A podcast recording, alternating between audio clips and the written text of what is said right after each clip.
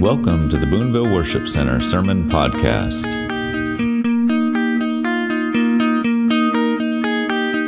Thank you. Glad you're all here tonight. If you didn't get a handout sheet, raise your hand. I don't know if anybody came in late. If you'd like a second one, raise your hand.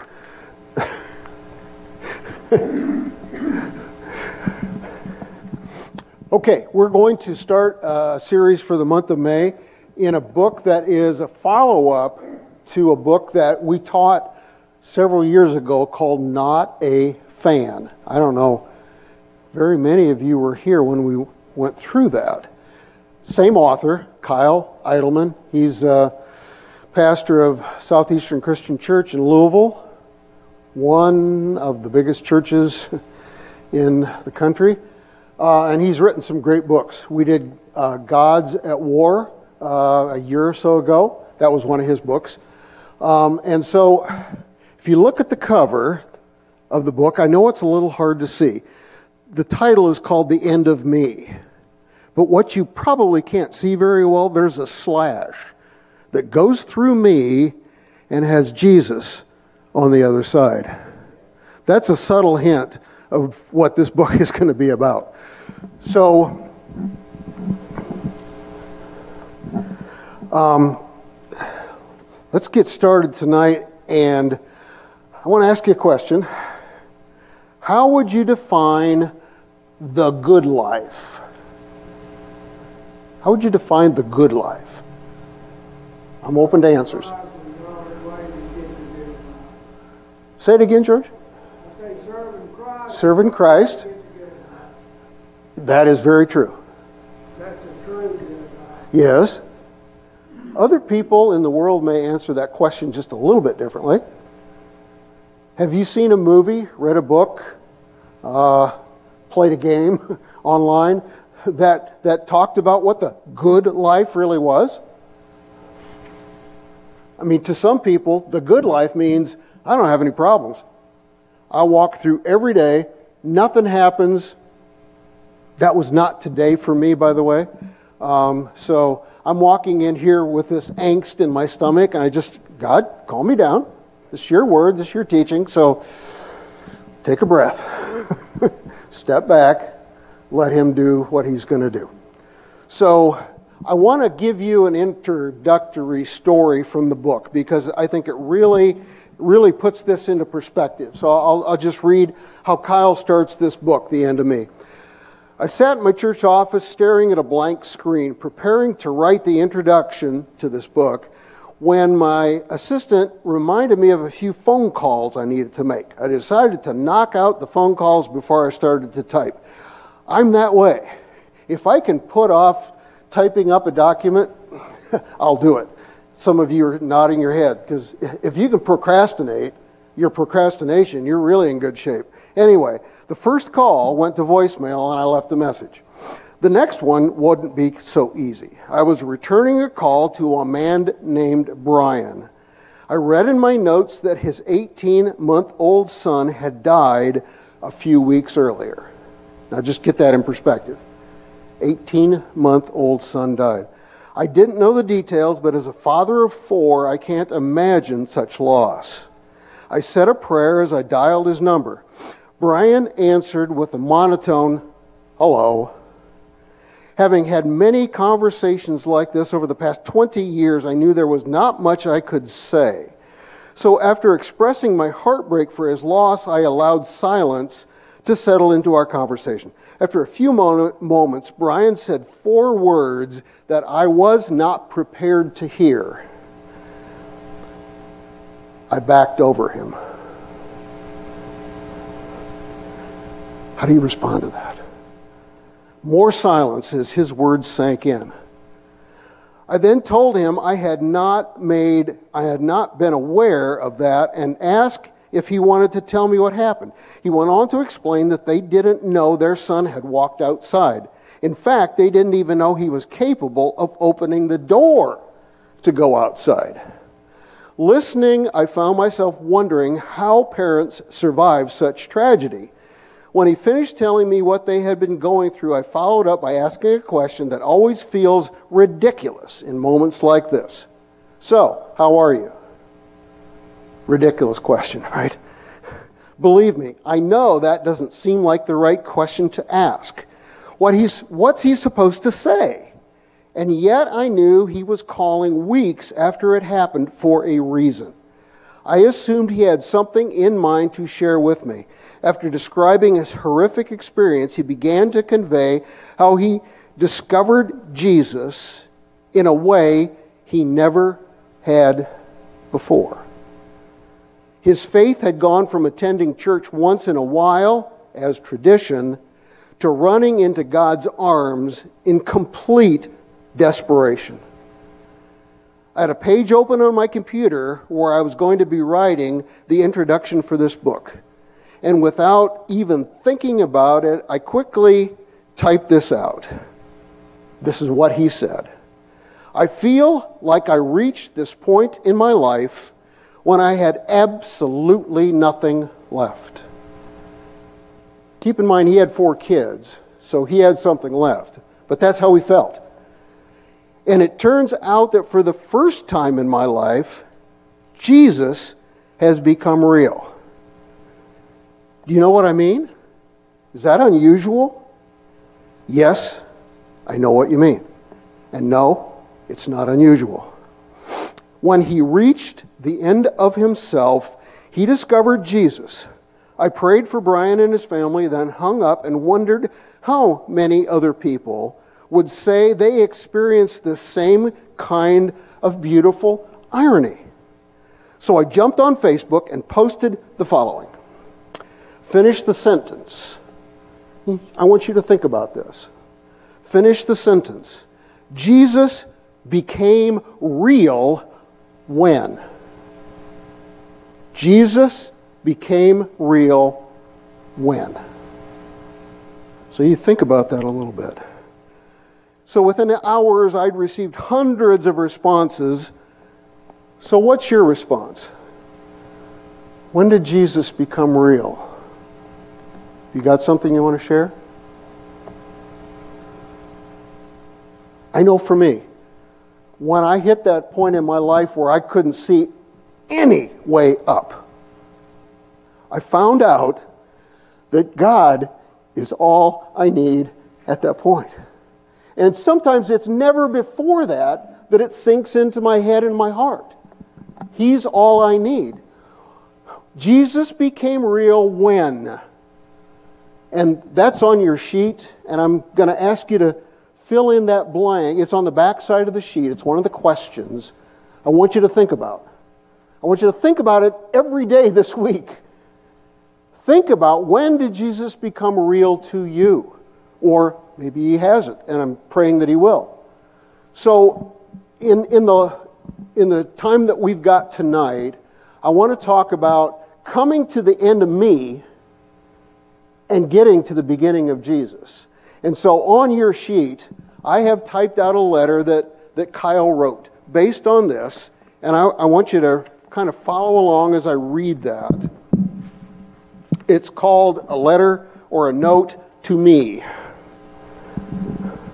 This may sound weird, but just go with me on it, okay?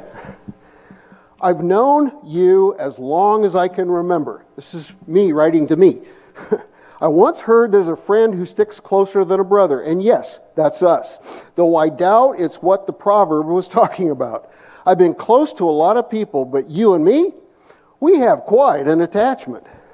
Looking back, it's fair to say I've treated you pretty well. As a matter of fact, when more times than I can count, I've put you ahead of anything and everything else. Right? As we're growing up, I tried to make sure you were always at the front of the line. I saw to it that you got the biggest cookie on the plate, the best parking spot, the comfiest chair in any room we entered. In school, I noticed the little things you liked and I went after them. You always loved attention.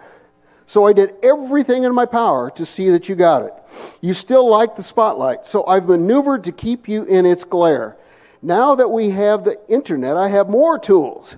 I post only the pictures that show you at your very best. Anybody would think you're living the dream. Have you seen the comments people write about you? When you have struggled or had a hard time, I've done my best to keep that our little secret. I've tried to make you happy. Remember, he's writing to himself. Sure, it was a little easier to keep you happy when you were a cute little tyke. A simple tenter, temper tantrum got the job done. Then, as we grew older, I had to be a little more discreet. You wanted to keep winning and getting your way, all the while looking humble and unassuming. That gets tricky, not to mention tiring. As a matter of fact, you have never seemed to care about dull stuff like bills and consequences and what happens tomorrow. I've said more than a few harsh words on your behalf to certain people, and you have never warned me about the mess. You never told me I couldn't unsay what I've said. I love you, me, but I can't keep living for you. You always insisted that I just keep you happy, then I'd be happy. As simple as that. But you know what? It's not as simple as that. It never has been. Me, I've let you be in control and sit in the driver's seat, but it's clear you can't be trusted. You keep insisting you know the way we should go, but it always seems like a dead end. I've looked into some other options and I've decided to begin a journey down a different path. It's narrow and difficult, and not many choose it, but it leads to a life, I'm sorry, it leads to real and abundant life. However, and there is no easy way to say this. I can't take this path if I bring you along. So, me, this is the end of you. Signed, me. It's an interesting letter that he wrote to himself. And there's a couple scriptures that I've got down at the bottom of the page. My old self has been crucified. This is Galatians 2:20. My old self has been crucified with Christ. It is no longer I who live, but Christ who lives in me. So I live in this earthly body by trusting in the Son of God who loved me and gave himself for me. That's, that's the New Living Translation. And then Luke 9:23. If any of you wants to be my follower, you must turn from your selfish ways Take up your cross daily and follow me. So there's the letter to me. Interesting to write that to yourself. Tonight, we're going to look at a topic that's called broken to be whole. Okay? And we're going to start in Matthew chapter 5. Anybody know what's in Matthew chapter 5 and 6 and 7? Sermon on the Mount. So, where was this preached? It, was, it was by the Sea of Galilee, yes. And you could say, well, duh, it's on a mount. Well, not quite that obvious because it's not like Mount Carmel or Mount Nebo or Mount Sinai. we were on a tour and they took us to a place where they said, probably this is where he, he spoke. And so one of our group went up on the mountainside and spoke to us down below. And it was like being amplified. The voice spread out, and you could hear it very clearly. So that's maybe one of the reasons why Jesus used that venue to talk to people. No microphone, no sound system. And that's what they were used to. So we're going to begin, and for the classes this month, we're going to look at one beatitude, or as I like to say, a B attitude, split it into two. It's, it's how you want to be, and this is the attitude you need to get there. So it's a B attitude. Maybe it's too simple, I'm sorry. you wanted more complicated.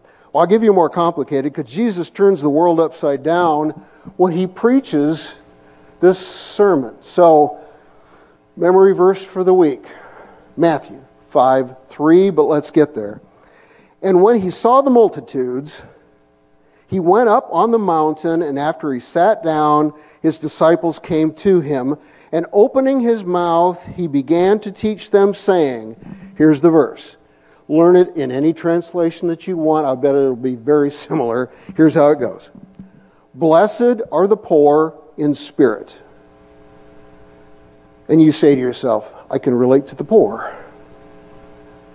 I don't know how we're going to pay the bills this month. Right? I don't know. I don't know where we're going to go financially. That is only a little piece of what he's talking about here because he says poor in spirit. For theirs is the kingdom of what? What do you expect him to say? This is Matthew quoting Jesus. I would have thought he would have said the kingdom of God.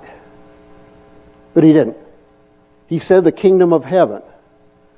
And one of those reasons why, maybe, as Matthew quotes Yeshua, saying the name of God is so sacred that he didn't say it. That's how Matthew records it. It's just, just one, one way to look at it. There's lots of others. But here's the verse Blessed are the poor in spirit, for theirs is the kingdom of heaven. So I'm going to ask my wife if she could head upstairs. I've got a video that goes with this. And this video really, really impacted me. I hope it does for you. But as we're getting ready for that, there's a, and you can watch this YouTube video if you go search for it. It's called the Landfill Harmonic. It's a, it's a town in Paraguay where people live outside of a dump. And they make their living by sorting through the trash, finding what can be recycled, what can be refurbished, what can be resold and in the middle of this, think about what a landfill might smell like. And think about if that was your life. You smelled a land, maybe you get immune to it. I know where I worked, I didn't even smell the, the corn being processed after a while. You just kind of tune it out. I don't think that's the case in a landfill. It's kind of like getting around a skunk, it doesn't go away. But in the middle of this, there was a musician that had this idea. He said, What if I could create an orchestra in the middle of a landfill? And so he found a picker, and they started making instruments out of whatever they could find in the landfill. So these are not, you know, high priced violins and violas and cellos and things like that. This is instruments made out of junk. And the landfill orchestra transformed that community because they were in the middle of what I would call a throwaway culture. We live in a throwaway culture, right? If it doesn't work, what do you do? Throw it away, get a new one. Amazon is only a click away. I've got a lot of my dad in me. He didn't throw anything away, which is Probably not. Don't talk to my wife about that. Um, but in the middle of this throwaway culture, they found a way to turn mourning into laughing, weeping into joy as they watched their kids perform in the landfill harmonic. You can find a YouTube video on that if, if you want to. So, the, the video that we're going to watch tonight really, really puts feet to this, this beatitude that Jesus taught. Blessed are the poor in spirit. And this, this just really hits. So, if you're ready, go ahead.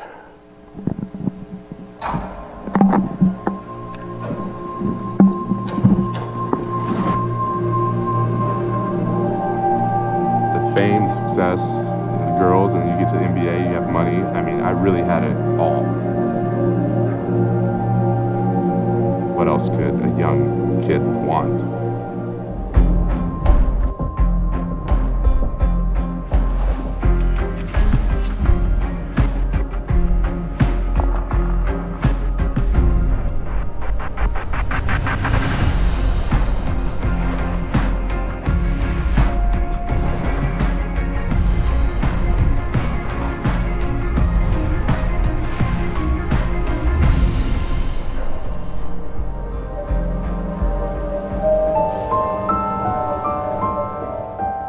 Sermon on the Mount, Jesus continues to take what we thought we knew about happiness and turn it upside down.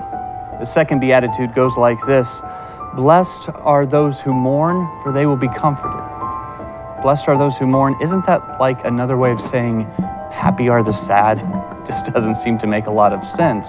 Because from our perspective, happiness comes from our dreams coming true. We think we'll be happy when life is good and we get everything we want.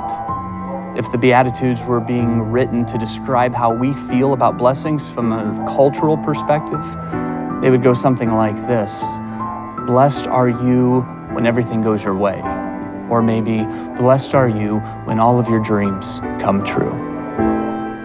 Grew up in Long Beach, California. My parents separated when I was seven years old. In terms of church, my mom was the one who took me. What I took in terms of faith and ran with was nobody's perfect. I'm going to live how I want.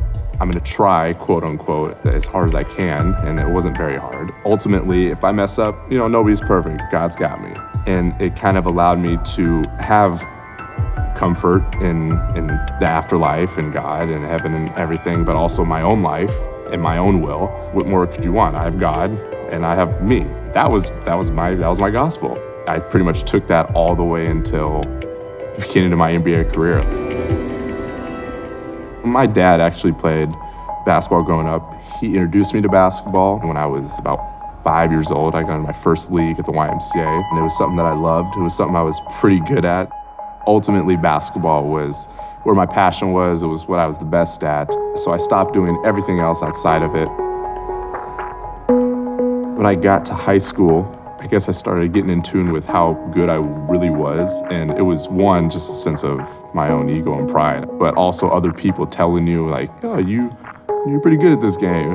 The more I succeeded in it, the more it became who I was. Everything about my life was basketball, whether what I was eating or the relationships I had. If you're not with that, then you're not with that. You could see yourself to the door. It's just kind of how it was for me.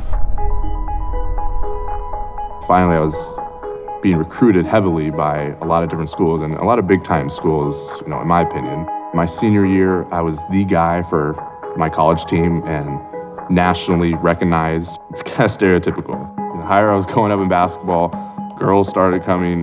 I took advantage of that. I did those were the perks. You're, being recognized, uh, you're being praised. I mean, the human approval aspect of it all. It was like a drug for me. It was it was a high, and I loved it. And I was living not just to succeed in basketball, but for people to like me.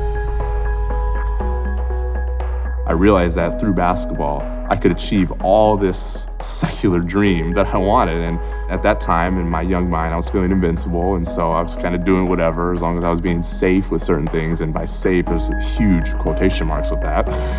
The fame, the success, you know, the girls, what else could a young kid want?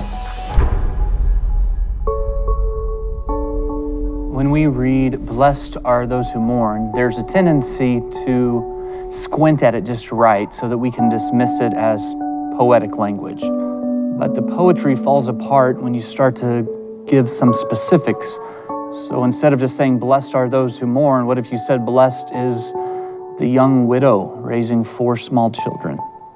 Blessed is the person who loses a job. Blessed is the recovering alcoholic who has nothing left. Blessed is the woman whose husband leaves her for someone else then it just doesn't seem to make much sense.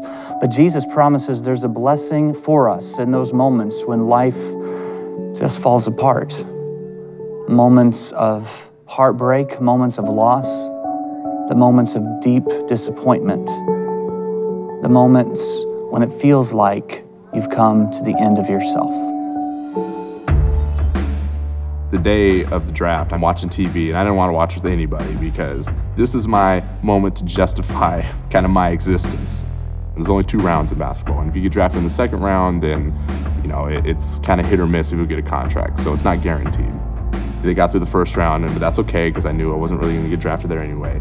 Then we get into the second round uh, comes up, and so now I kind of have a feeling like that that turning in my stomach.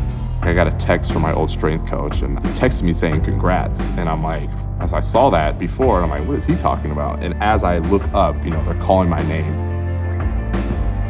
I ran out of the room and My dad was there too, and my younger sister. We all kind of met, and we were just like screaming in the, in the room. And I ran around my dad's apartment complex. Like I was like, "This is it. I am. I have made it. Like this is it. Thank you. Thank you, God." in New York, if you're doing basketball, you, like, you can do anything you want in the town. Probably run around naked if you wanted to. It's like that crazy.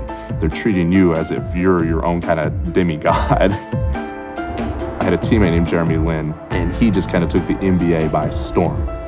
Couldn't go to restaurants without being, you know, mugged. We had to go out the back ways through kitchens, and these are like five-star restaurants. And so that point too, I'm like, oh my goodness, it just took a whole nother level. This is better than being drafted. Like now I'm drafted, established, and doing well. Like what else could happen to me? I just got a new contract with Toronto Raptors. Getting that contract was oh, like more than a grand slam for me because I was expecting maybe half of that when I was speaking with my agent. And so when that came across, I mean, he was kind of at a loss for words too because he's just like, are you going to take it? I'm like, am I going to take it? Did ducks quack? this point, I'm like, man, God's on my side. He's got me. This is it. Like he, I'm in favor with the Lord. I just went how basketball went. If I was doing well, my emotions ran really high. If I was doing poorly in basketball, if I had a poor game, I was like in despair. And there's 82 games in a season, so kind of the waves of going through that, it was just brutal. It was like it was never able to fully satisfy. And, and once you get to that point, it's it's like a, it's lonely. Why am I so discouraged? I have everything this world can offer. At that time, I'm dating my girlfriend. We were still at a place just doing our own thing. I've known this girl only a few months. She got pregnant. To me, that was that was the wind out of my sails because I was like, that can't happen to me. Like that invincibility factor was still right in my mind and in my heart. Fast forward a few months after signing that huge contract, I get to my first training camp. And as I'm going up to shoot the ball out of nowhere, my hand just starts curling, kind of just, just like this. It curls like that. Every shot is doing the same thing. When I'm trying to catch the ball, my hand is curling right before I catch it. When I'm dribbling, my hand starts to just claw up when I'm dribbling. And I'm like, what is, what is going on right now? I, I, went to the trainers. I'm like, something's going on. Something's wrong with my hand. I think you just need to massage it, kind of get it out. And came back the next day, the, sa- the second part of training camp, and it's happening again. And mind you, there's no tingling, there's no numbness, there's no pain, there's nothing outside of just when I go to shoot. I'm like, well, this is this is not good because everything was affected by this. So we go to a, a, doctor in Toronto, and he tells me kind of, he's like, I think something's going on at your wrist, and the nerve is getting hit as you're shooting the ball or trying to catch or whatever kind of you're clinching, whatever it is. And so at that point, I'm like, okay, that kind of makes sense, but I want to get a second opinion. So I fly to New York to see this other hand specialist, was you know renowned in the NBA, and he's like, no, no, it's not your wrist, it's your elbow. So every time you're going to shoot, the ulnar nerve, which is your funny bone, is being pulled around that bone. So when you go up, it pulls and it curls it down. And so I'm like, okay, this is it. You know, let's what, what do we need to do? Let's do it. So I had the surgery done. I finally get back on the court and we're working out, and I'm noticing it's still doing the same thing. Another few months pass. It's it's now it's like it's worse. It's just everything about it is just happening all over again. And try to breathe and relax and like, okay, just shoot the ball like you know, shoot the ball. And didn't matter. Didn't matter how slow I went, didn't matter how fast I was going. It was just curling every time. Once I realized that the surgery basically didn't work, you know, I, I was like, okay, God, enter God. What's going on? Can you help heal me? You know, you know, you got a miracle up there somewhere. So let's get me back on my own path, my own will, and you know, I'll give you a few prayers that you need, and I'll be on my way. I, I, continue to go through the summer and I go to the next training camp. It's still going on. I, I had no way to kind of explain it to people because it was an injury so unheard of. You know, it, not only in the NBA, but a lot of sports, people, after signing this huge contract, they had expectations of me. And this is mostly kind of the fans. And they're like, yo, you, what are you, what, like, we gave you all this money. Like, what are you doing? And I just want to turn to everybody and be like, you have no idea what's going on here. This is, it's the hardest thing ever. But I couldn't do that human approval was my drug, as well as when basketball's not going well. I mean, so you add those two things together and it's brewing for a storm.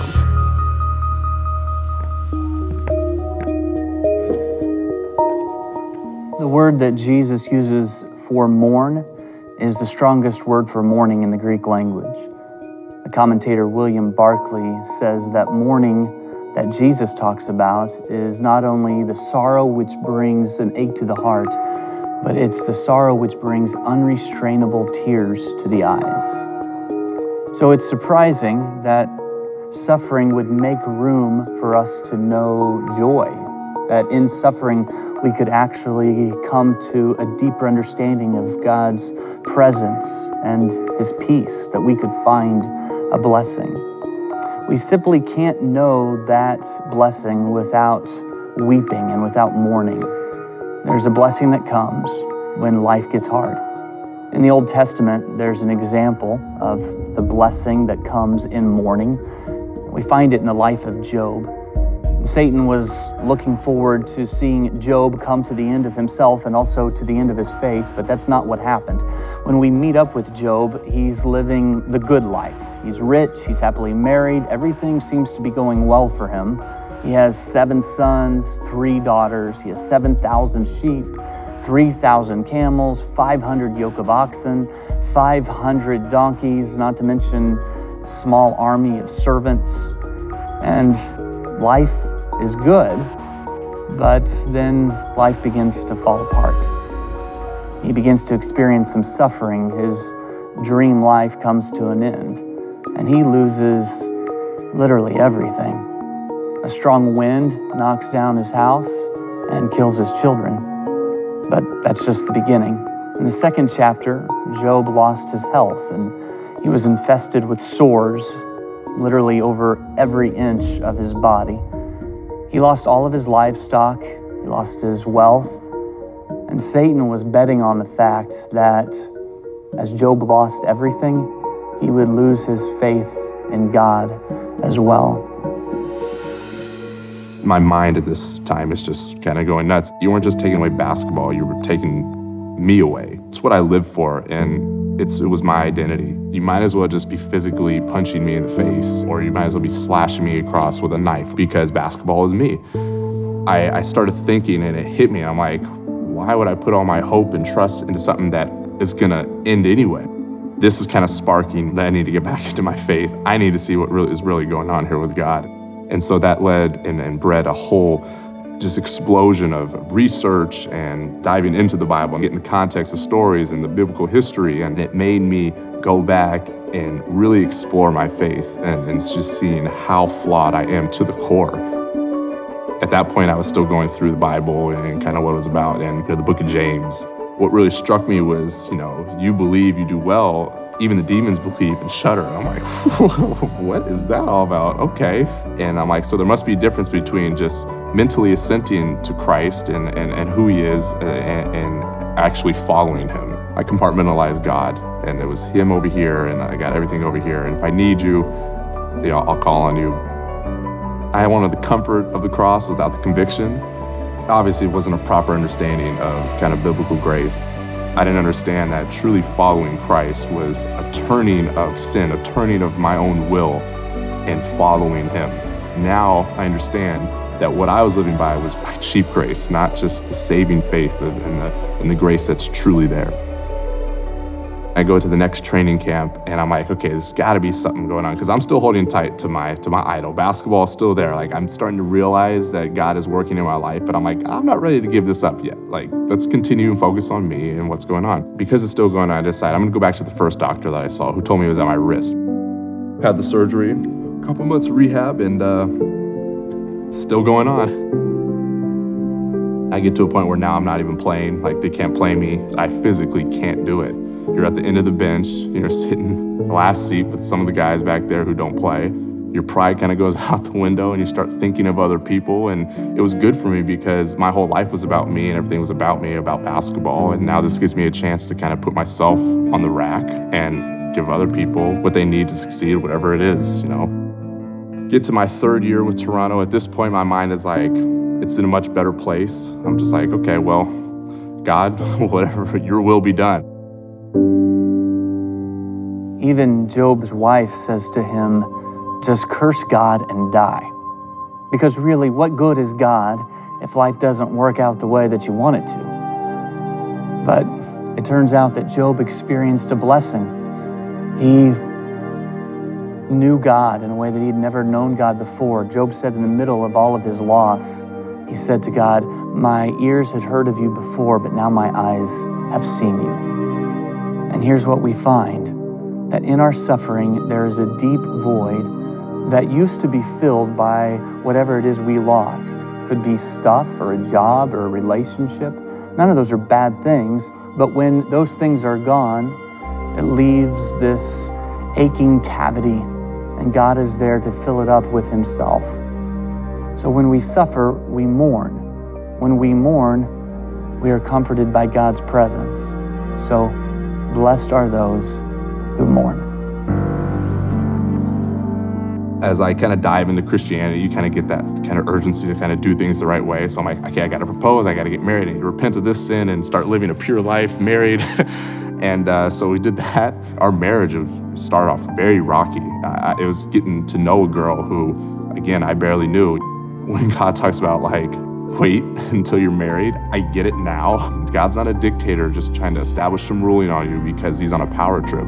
It's actually out of love that he's saying, just wait. Get to know the person, you know, allow yourself to be emotionally naked before them before you get physically naked before them. Every marriage still needs work, but it's a more solid foundation right now. And that's because ultimately we came to the point where we need to build this foundation not on our wills or what we're doing, but on, on Christ. And so out of Him, is kind of uh, birthing a, a, a, wonderful marriage, in my opinion. I think she'd say the same. I hope she would. I can give her a call. We'll see. what I was doing with my life was taking basketball, making it ultimate. It's dangerous territory when you're taking these wonderful things, the gifts of God, and making them and putting them above the gift giver.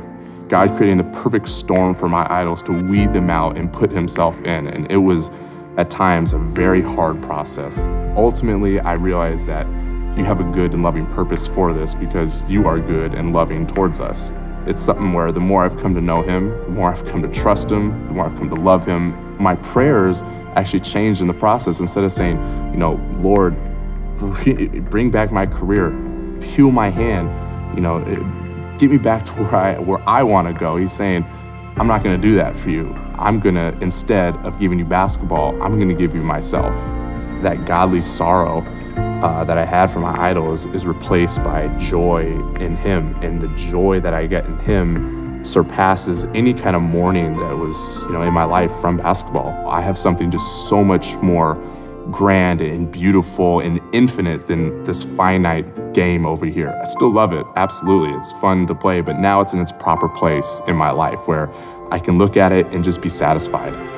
I have this hope now that is beyond comprehension. I, I can't sit here and fully explain to you what it is until you know you yourself go and experience this. Get to know God. Get to know his character. He's revealed himself through his word, what he's done for you through Jesus on the cross. I mean, the, the ramifications, the implications of that are monumental. And to have a proper understanding of that it makes your dreams just kind of like whatever. Whatever I'm doing next, I hope it's for an overall good. I hope to magnify Christ. So I'm going to bring my passion and need together. It's not glorifying me and who I am, but glorifying Him. It's crazy to get from where I'm at to that is. I, I, I, I'm, I don't even know what to say. to me, it's amazing. Of course, we do everything we can to avoid suffering. Of course, we want to stay away from any kind of personal difficulty or disappointment, but inevitably, we're going to experience our share of it. When we do experience it, we tend to want to stay away from mourning. And so, when we catch ourselves mourning, we do everything in our power to just make it go away.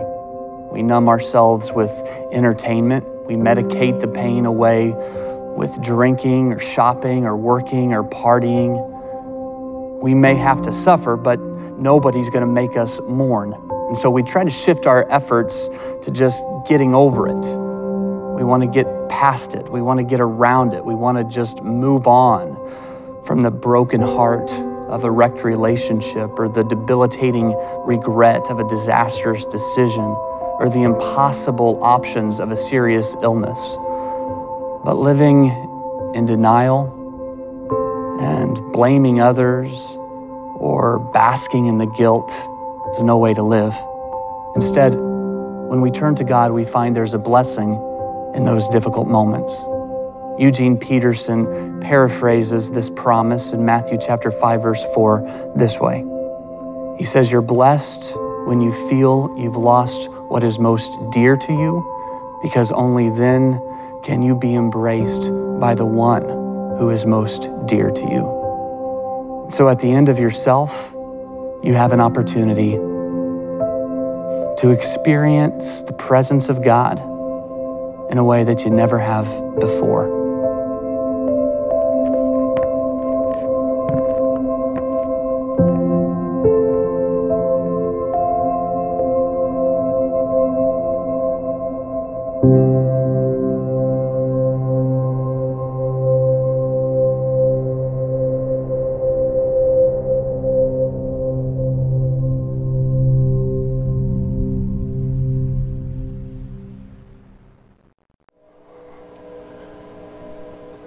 That driving home?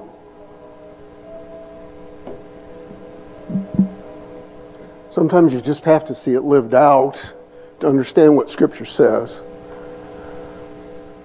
I, I keep going back to the Jesus Revolution movie because that's what impacted me in my life and how Chuck Smith would invite stinky, pot smoking hippies to come into his church.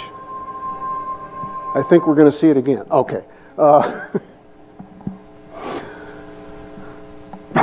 excuse me. Blessed are those who are bankrupt in spirit. That's, that's what that word poor means. In the Greek, it literally means to be begging, to be destitute, to be bankrupt. God's kingdom begins when you come to the end of yourself and have nothing to offer. So, Kyle talked about a passage in Luke, and I just I want to read a few of the verses from that Luke chapter 7. If you want to go with me, that's great. And we can't get the whole context of this, but Jesus is in this intense discussion with the Pharisees. Right? They're the law keepers, they're the religious, they're half of the Sanhedrin. They're, they're the good guys, right? And so this guy named Simon apparently got stuck. And like at church, you know, you got a sign up list. This is your week to host the pastor for Sunday lunch. Maybe we need to do that. That'd be a good idea. Uh, anyway, so he got stuck. It was host the rabbi week for him. And he really didn't want that rabbi in his house. And Kyle talked about that. There's a protocol. There's things you should do when you, when you invite somebody into your house, right? You kiss their hand as they come in. You provide foot washing because it was a, a dirty environment and the Jews really regarded cleanliness as being very high and then you'd put some oil on the person's head. Simon didn't do any of that. So let, us let's, um, let's start down at verse 36 of Luke chapter 7. I just want to get the, the flavor of this passage. Now, one of the Pharisees was requesting him to dine with him.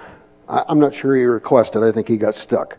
And he entered the Pharisee's house, that'd be Jesus, and reclined at the table. You know how they, they reclined at the table back then?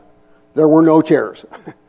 they sat on the floor around the table and they kind of leaned. So if you've seen, you know, like the, the Last Supper painting, that, that's kind of how it was. They were all leaning on the table off to the side with their feet stuck out. And behold, there was a woman.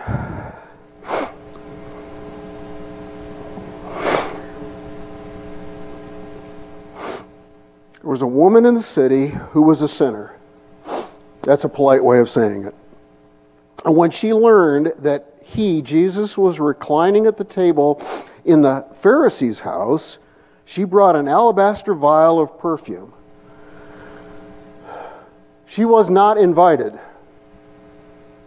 A good Pharisee would never invite a prostitute into his house, right? That, that'd be making themselves dirty They couldn't even go to synagogue for a period of time because it'd be unclean. And standing behind him, Jesus, at his feet, weeping, she began to wet his feet with her tears and kept wiping them with the hair of her head, which was an indecent thing to do. To let your hair down in public was, was something that would take you to divorce. A woman did not do that in public. That was shameful. And kissing his feet and anointing them with the perfume. Now, when the Pharisee who had invited him saw this, he said to himself, If this man were a prophet, he would know who and what sort of person this woman is who is touching him, that she is a sinner. What does that tell you about Simon? As Kyle said, he's more broken than he ever realized. He's so broken that he doesn't even see it. The woman sees it. She's looked eye to eye with Jesus. She smiled at him and he smiled back at her because he knew what was in her heart. He saw what was in her heart. So in verse 40, Jesus answered and said to him, Simon, I have something to say to you. And he replied, Okay, say it, teacher. And then he tells a story about a, a money lender. And who is more grateful? The one to whom the greatest amount of money is given. That's the story. So I'm going to skip ahead a few verses. You can read it on your own just for the reason of time. Um, verse 46 You did not anoint my head with oil, but she anointed my feet with perfume. She took that flask that would have been given out one drop at a time to each of her clients, and she dumped it out because she said, I'm done. It's over. I've looked in the face of Jesus, and things are different. For this reason, I say to you, her sins, which are many, have been forgiven, for she loved much. But he who is forgiven little loves little. And he said to her, Your sins have been forgiven. And those who were reclining at the table with him began to say to themselves, Who is this man who even forgives sins? And he said to the woman, Your faith has saved you. Go in peace. So, who would you rather be in this story? Would you rather be Simon the Pharisee? Or would you rather be the, the woman? And most of us would say, what? Both. I want to be religious. I want to look good on the outside, but I want to be broken on the inside, but I don't want to let anybody see that I'm broken on the inside. So we saw in, the, in that video to go to a strip club and minister. I mean, that's just counterintuitive, isn't it? Why would you go to a place of sin to try to bring Jesus? Well, duh. Where do people need Jesus more? So, in, in, this, in this situation where Simon found himself, the woman found himself or herself, Jesus found herself, Jesus ends this story with what? Your sins are forgiven.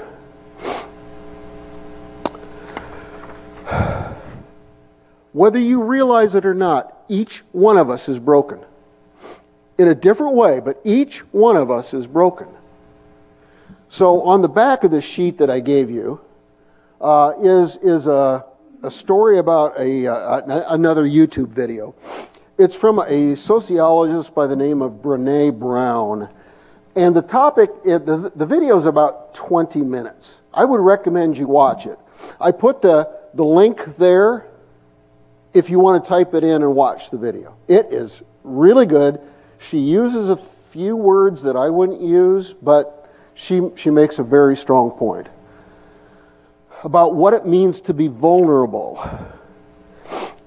And her statement that, that really stuck with me as she talked about people that were obviously broken sex addicts, drug addicts, alcoholics. She says, You are those people. You are one event away from becoming the people that you look down on. I, this is, this is a, another powerful video that I'd suggest that you watch.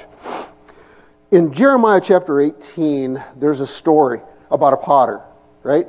And he's sitting at the wheel, spinning around, making a pot, and something happens.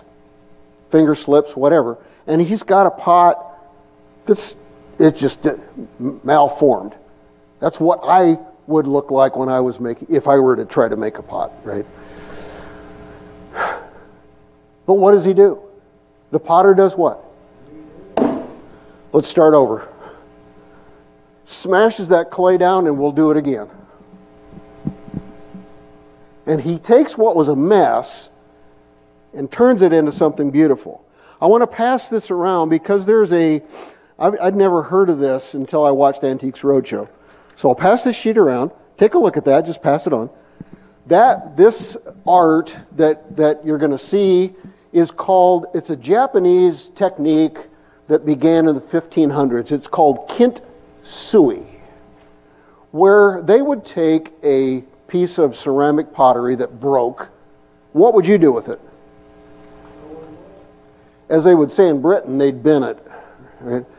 It'd go in the dustbin. Uh, yeah, I'd throw it away. It's broken. What the Japanese did was to glue it back together, take gold, and put it in all the cracks to make something that was throwaway into something that's beautiful. And in fact, some people actually broke their pottery so that they could have this thing done to it. Can you imagine that? It looks more beautiful after it was broken than it was before. Because it was just a bowl, it was just a cup, it was just a vase. But now it's covered in gold. That's what Jesus does. Once we're willing to come to the place that we say, I am broken, raise my hand, yes, I am broken. Now I can give into brokenness and let Messiah change me from the inside out. Can I go to a strip club and offer a meal? Can I go to a bar and offer a meal? Yes. Is that where God's calling me? Not right now, but maybe He's calling me right next door to my neighbor that needs Jesus. It's that simple. I don't have to go to India or Africa. I can walk across the lawn. And all it takes is me to realize that I'm just as broken as Simon the Pharisee. And once I do, you are then broken to be whole. And that's that was the, the title, that's the backside of your sheet. And I would recommend that this week that you look at these questions. I'm just going to challenge you. Look at the questions. Think of a time in your life when you knew Jesus was real and present. Then write out your own conclusion to this sentence Jesus became real when? Every one of us in this room can fill in the blank of that sentence, maybe in different ways. So, what does bankrupt in spirit mean to you, and when have you experienced it? The last question How would you describe the blessings that follow being poor in spirit? That verse, Matthew 5, verse 3, we use the term blessed. I would use the word happy. Happy are the poor in spirit, because theirs is the kingdom of heaven. Broken to be made whole. this, this lesson really hit me. So let's go this week and be Jesus, people around us. Let's pray. Thank you, Lord, that your word speaks. It speaks volumes. And your word speaks to me. Lord, I ask that it not only just speak to me, but that it change me from the inside out. Help me to admit my brokenness and help me to be ready to be a servant in the way that you call each and every one of us. Thank you for your time tonight. We, we thank you and we praise you in your blessed name. Amen. So, in the next weeks, we're going to have more videos like this. Kyle tells his story best by showing that illustration in a person's life. We'll see a basketball player, we'll see a baseball player, and we'll see a musician. All tell a different story, all tied to one of the B attitudes. So come back next week.